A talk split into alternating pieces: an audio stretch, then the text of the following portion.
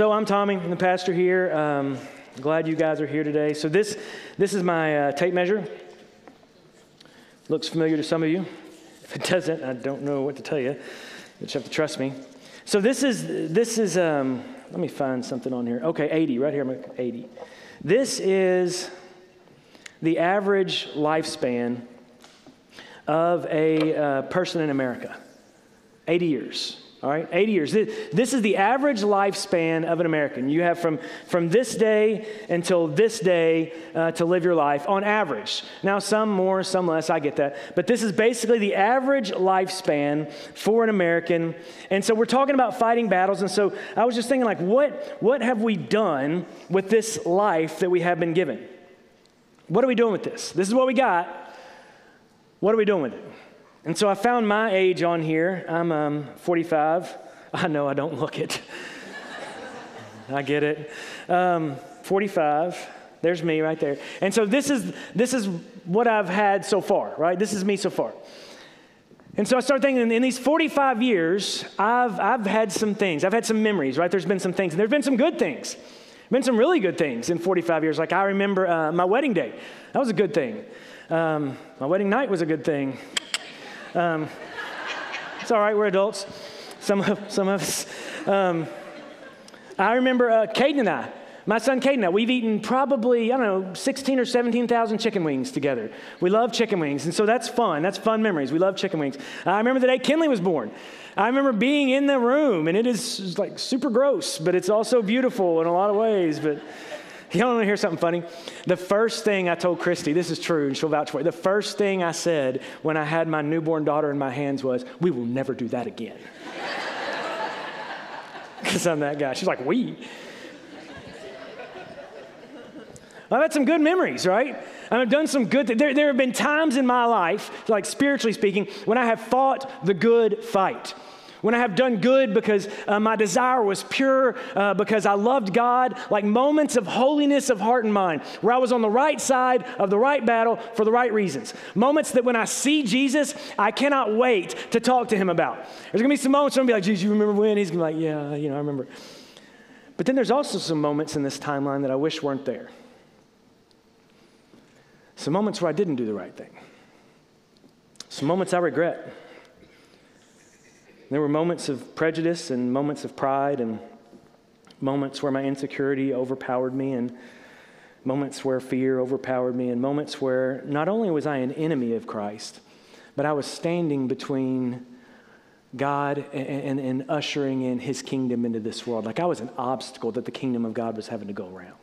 There are moments in my life that I wish weren't there.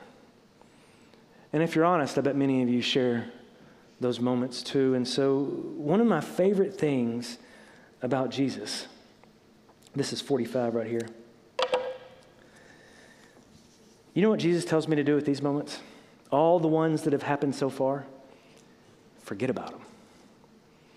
One of my favorite things about Jesus is that these moments, those, those first 45, don't have to define the next 35. That those moments, he, he, I love the way he says in Philippians 3.13, this is, he's saying this through Paul, and Paul's the apostle to the Gentiles. We should listen when he talks.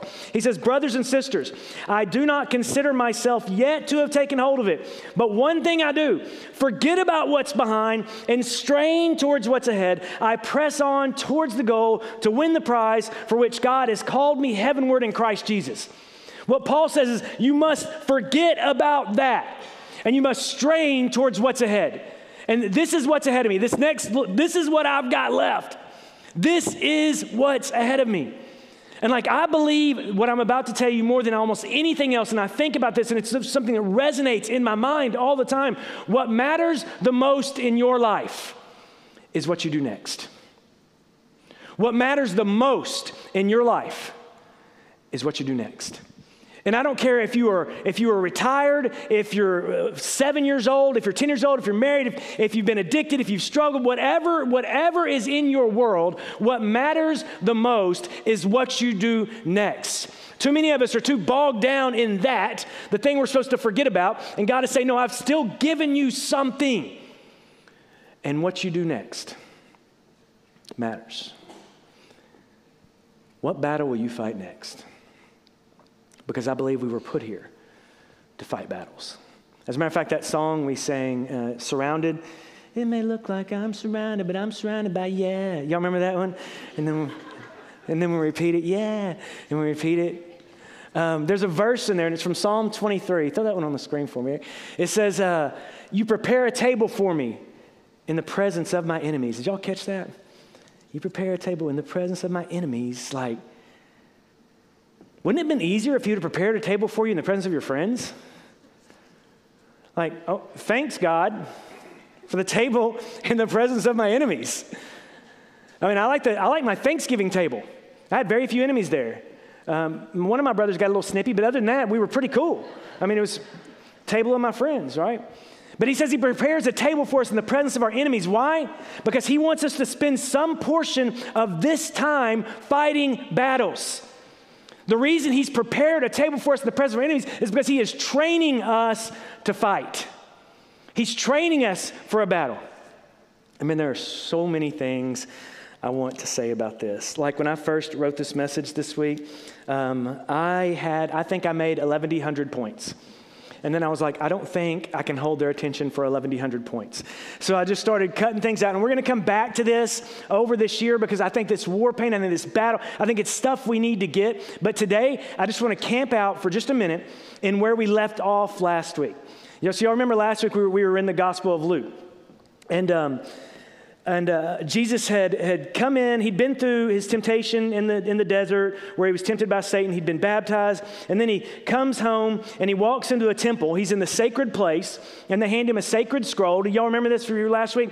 And Jesus reads, and remember what he's doing with this with, when he's in there? He's picking a fight. Y'all remember what all the people should have been saying? Fight, fight, fight. Thank you. Thank you. Oh gosh, you guys. I love y'all. Luke 4:17. and the scroll of the prophet Isaiah was handed to Jesus. Unrolling it, he found the place where it is written, The Spirit of the Lord is on me, because he has anointed me to proclaim good news to the poor.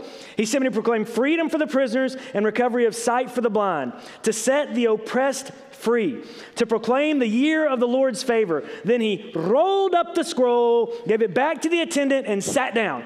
And the eyes of everyone in the synagogue were fastened on him, and he looked at them and said, Today the scripture is fulfilled in your hearing. Okay. So I learned something this week. There, there's a passage, is it up there? All right, is it, uh, go back one for me if you don't mind. It says to proclaim the year of the Lord's favor. So hold that thought in your mind for a second, okay? So about, I don't know, three months ago, I came to Dusty Hardy and Rachel Jones, and they lead worship here, and I came to them and I asked them to do something very, very simple for me. I said, Will you please sing the song Jubilee? and it's, it's a Maverick City song, and they were like, oh, it's too hard, we can't do it, and all this kind of stuff. And they refused to do it. I asked them multiple times, um, and they denied me. Uh, you know, you know how Rachel, she was like, gave me that look, you know, and Dusty just walked away. So I asked them so many times to sing the song. I said, please sing Jubilee, please sing Jubilee, please sing Jubilee. No, no, no. Finally, after I reminded them who signed their checks, they decided, it's actually Amber. I think Amber. Good job, Amber. Um, but so, like, I, finally they agreed to sing Jubilee. All right, so you, you got that. They finally agreed. So, we're going to end this morning with a song from Maverick City called Jubilee. I told the twins it's my favorite song. It is awesome. Uh, and so, we're going to sing that. All right, so we're going to end today with a song called Jubilee. Then I begin to write this sermon. This is how cool God is. I begin to write this sermon, and it says, To set the oppressed free, to proclaim the year of the Lord's favor. And so I started doing some homework because I feel like I should as your pastor. So I started doing some Bible homework. And so he is quoting Isaiah, right? When he says the year of the Lord's favor, he's quoting Isaiah. Isaiah is referencing Leviticus. There is an event that happens in Leviticus that's actually called the year of the Lord's favor, but it goes by another name. Can anyone guess what the name of the year of the Lord's favor is? No, no, I'm kidding, yes. Jubilee. Isn't that crazy? And so, let, so let me tell y'all. So we're sing, we're to sing Jubilee, and now I'm writing a sermon about war paint, but I realize I'm writing a sermon about Jubilee, and I was like, I don't even know if we really know what Jubilee is. So let, let me explain Jubilee to you. In the Hebrew custom, um, there was a Levitical law that said every seven cycles of seven years, so every 50th year, there would be 49 years. On the 50th year, there would be a year of Jubilee. And on Jubilee year, what would happen was all debts would be erased.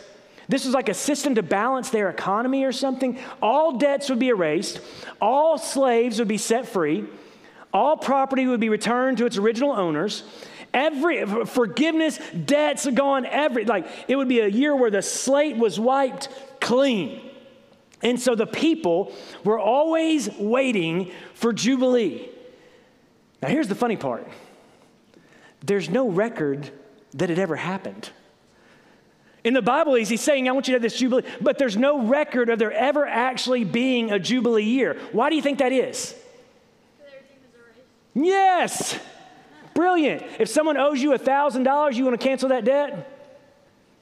If you have slaves and your slaves are building for you, do you want to set them free? So every 50th year would come around and they'd be like, you know what? Let's delay this thing another 50. What do you say?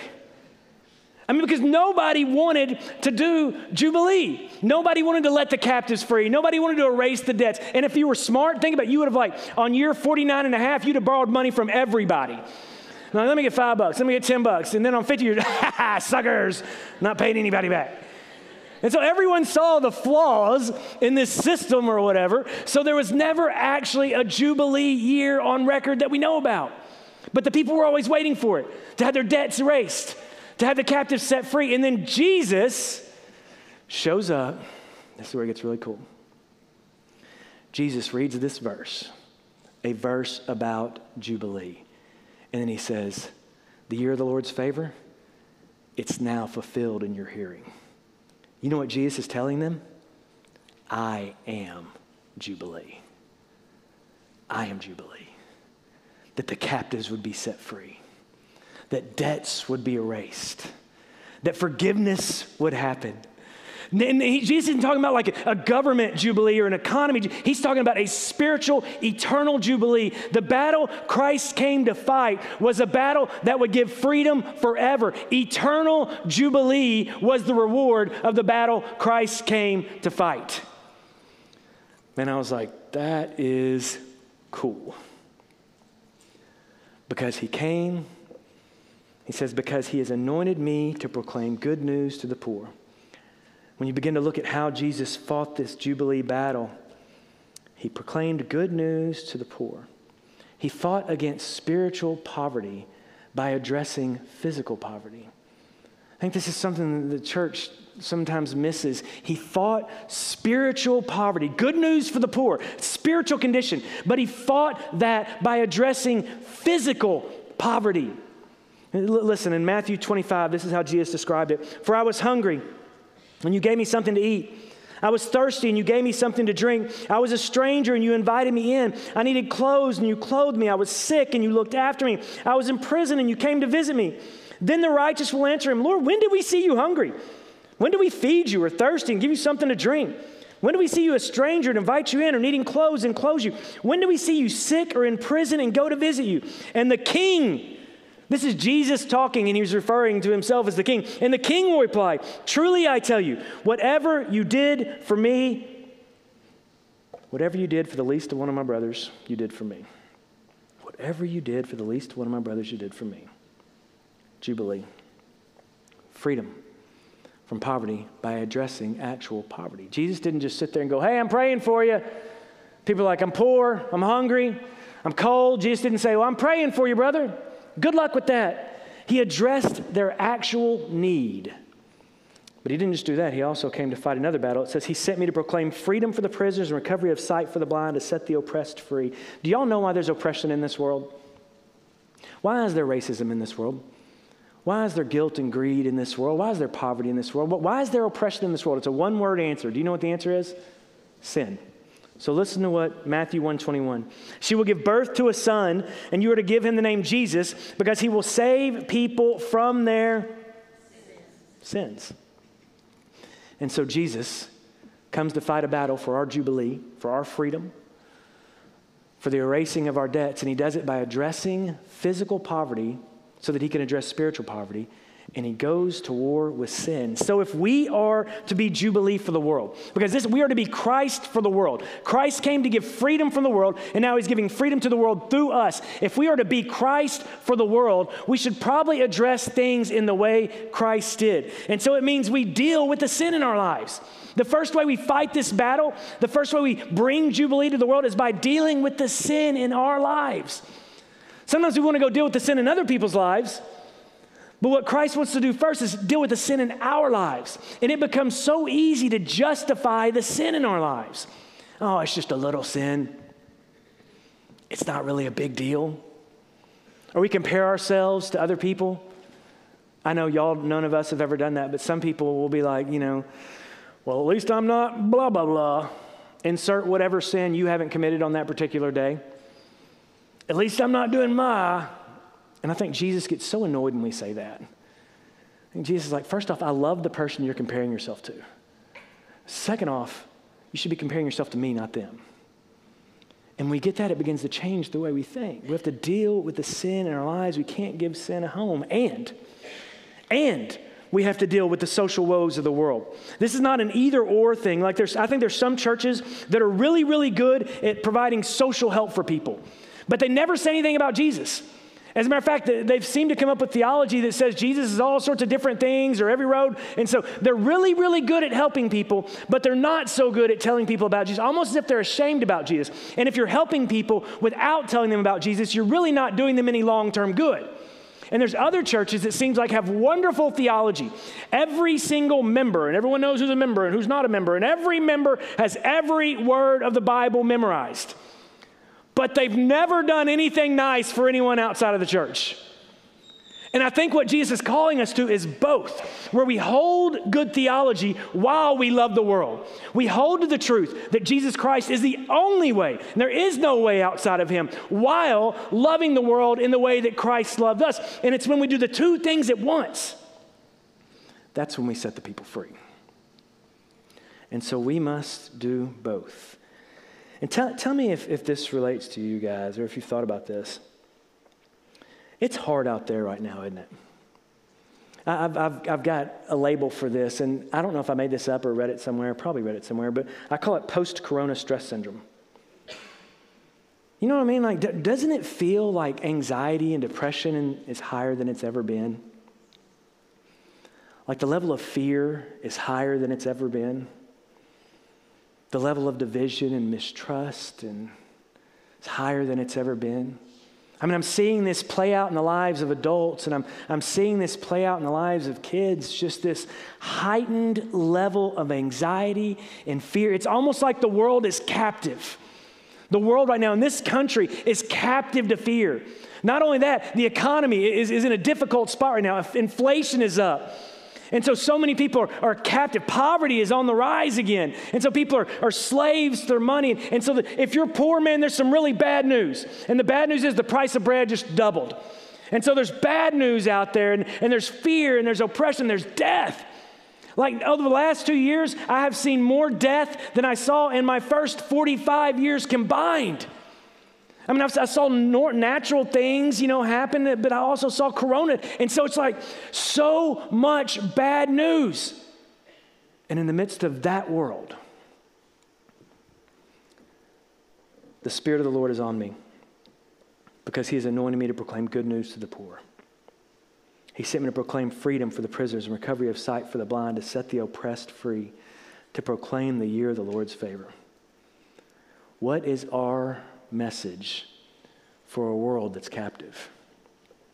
It's Jubilee. This Christmas, guys, what are you willing to do? We're about to start our Christmas series, about to start the Christmas season. For the purpose of being used by God to bring Jubilee to the world, are you willing to deal with the sin in your own life? Are you willing to, to use your freedom to protect the people Christ gave his life to save? Are we willing to be the people that God will use? Man, look around this community. You don't have to drive far from this building to see anxiety and depression. Matter of fact, it's in this room right now. It's in this room right now. People scared to death, man. I've, I've experienced, I've experienced the, the, some, of the, some of the most anxiety of my life in the last two years. Maybe you have too. What are we doing about it? If you're sowing seeds of dissension right now, if, if all you're doing is railing against the government and the economy, then you're not helping the problem. Because the truth is, we know that the government and the economy will never bring the Jubilee that people really need. That it's only through Christ that this actually becomes possible. And so we have to be a different voice in a scary world. We have to be a voice of peace and a voice of hope and a voice of love and a voice of freedom. And how can we do that? Matthew 25. For I was hungry and you gave me something to eat. I was thirsty and you gave me something to drink. I was a stranger and you invited me in. I needed clothes and you clothed me. I was sick and you looked after me. I was in prison and you came to visit me. We can deal with the real issues of the world so that Christ may use us to deal with the spiritual issues of the world. But we read this verse, you know what we do? We want to study it. For I was hungry and you gave me something to eat. I wonder what Jesus means by hungry. I wonder what hungry meant for Jewish people.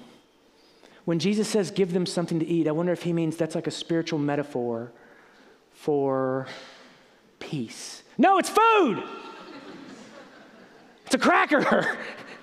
It's not a spiritual metaphor for peace. He means if you see someone who is hungry, you give them something to eat. I wonder what he means by clothe them. Hmm. Perhaps he means to envelop them. No! Clothes meant clothes even back then. They didn't have the banana factory. They had like a date factory or uh, I don't know. Like we, we want to over let him handle some of the spiritual stuff while we handle the physical stuff. There's so much stuff we could do to make the world better so much stuff. Feed the hungry. Give, I needed clothes and you clothed me. I was sick and you looked after me. I was in prison. Guys, there's a lady in this church. I've got a good friend of mine who, who, who spent a lot of time in prison. There's a lady in this church who, who writes him a letter every week. He's never seen her face. He writes, she writes him a letter every week. Do you know how much that means to my friend? That some lady writes him a letter every week? Do you know how many things there are we can, and we're doing some of these things, right? We're serving homeless people. There's a group of people who go out every week and they pack things and they serve things and, and, and we help people pay bills. And we've done that. As a matter of fact, the other day, someone called and said, uh, I think it was Pam Duncan, said there's a, there's a prison that needs 2,000 pairs of socks. It's a female prison. They need 2,000 pairs of white socks. And you know what we did? We made a committee and we voted on it. And we weighed waited. No, we just bought the socks. And we sent them the socks because we saw a need and we stepped in and we met that need. And the church is doing that, and you can do that too. You can do that. We are, we are the church.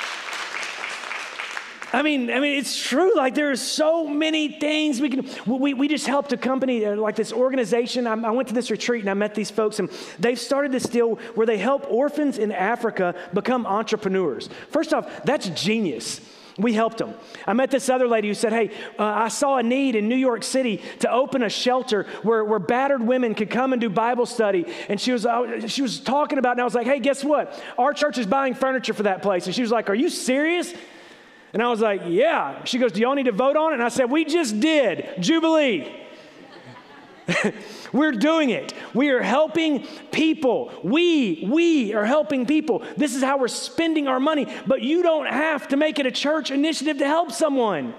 Open your eyes in your neighborhood. You know someone who's lost a loved one, love them. You can see people who have no food, feed them. You know people who need clothes, clothe them. This isn't brain surgery, guys. This is what we exist to do. And every time, the, the thing we're doing for kids, I said 83 kids in this community are without Christmas presents. Not anymore. Jubilee. We're going to make sure they have presents because that's what we exist to do. We are going to purchase proximity by meeting a physical need so that God might work through us to meet a spiritual need. Because that's why we exist in this world. This is who we are and this is what we are going to do. And don't overthink it.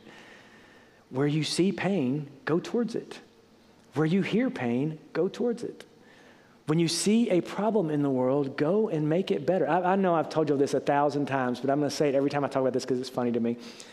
And it's none of y'all. Um, it is, it's, it's one of y'all. But someone called me one day and said, My neighbor needs their lawn mowed. and they called me. And I said, well, That's fantastic. Um, do you have a lawnmower? And they're like, Yeah. And I said, Okay, well, here's what I would suggest doing get on it and ride over there and run around in their yard. Mow the lawn. Like, you, we can do this. It's, it's, it's why we're here. And so I hope this is what we'll do. And, and I, I was thinking about this this week, and Revelation 2011, this isn't on the screen, so y'all just listen up, but this is, this is good stuff. It says, Then I saw a great white throne and him who was seated on it. The earth and the heavens fled from his presence, and there was no place for them. And I saw the dead, great and small, standing before the throne, and books were opened. Another book was opened, which is the book of life. And the dead were judged according to what they had done as recorded in those books.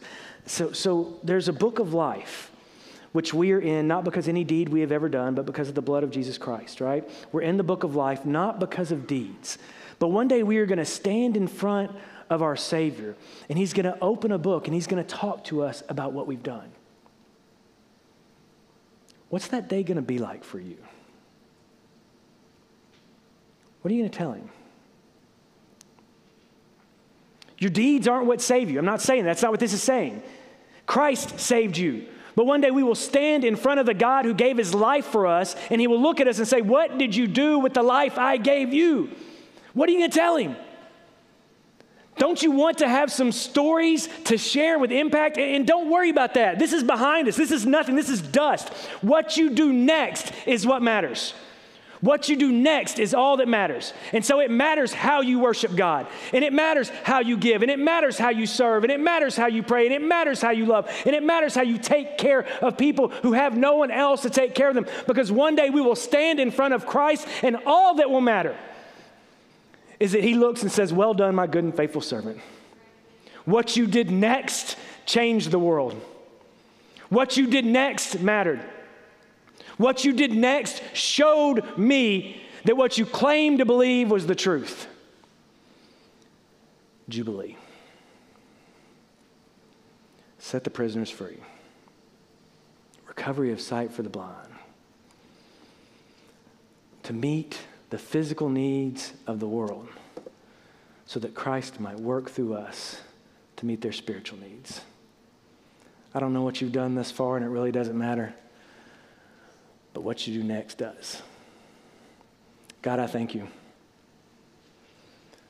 I thank you for who you are, and I thank you for what you do. God, I thank you that you work through people like us. Lord, there is so much, so much in my past that I wish wasn't there. And I am so thankful. I am so thankful that you have taken that from me. God, you are Jubilee. You are freedom for the prisoners. God, you are the one who sets the captive free. God, you are the healer of disease. You are the restorer of marriages. You're the one who overcomes addiction. You're the one who gives the homeless a family. God, you're the one who, who unites. You are the one who brings together. You're the one who creates life where there was death. You are freedom. And that freedom should be apparent to the world through us. So, God, give us the strength to deal with our sin and to meet their needs. We're seated at a table. God, we're seated at a table in the presence of our enemies. And our enemies in this community are division poverty and hopelessness. Our enemies in this community are the, are the idea that this moment is my forever and this moment will never pass. Our enemies in this community are people who feel like they're walking alone, are people who feel like they're defined by their past. Our enemies in this community, God, are everything that's coming against your people. And so, God, we love them. God, we love them. We show them that we love them. We show them that this moment is not there forever. We show them that life is not hopeless. We show them that their past does not define them. We meet their physical needs so that you might meet their spiritual needs. God, give us eyes to see pain and give us the heart to do something about it. We love you and we trust you. It's Jubilee, God. It's in Christ's holy name I pray. Amen.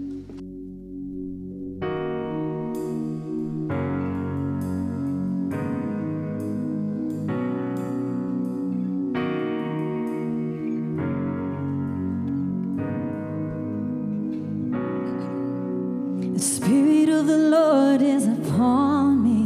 I'm anointed to bring hope. The promise fulfilled in a moment. We're still watching unfold. And there's good news for the captive, proclamation for every soul.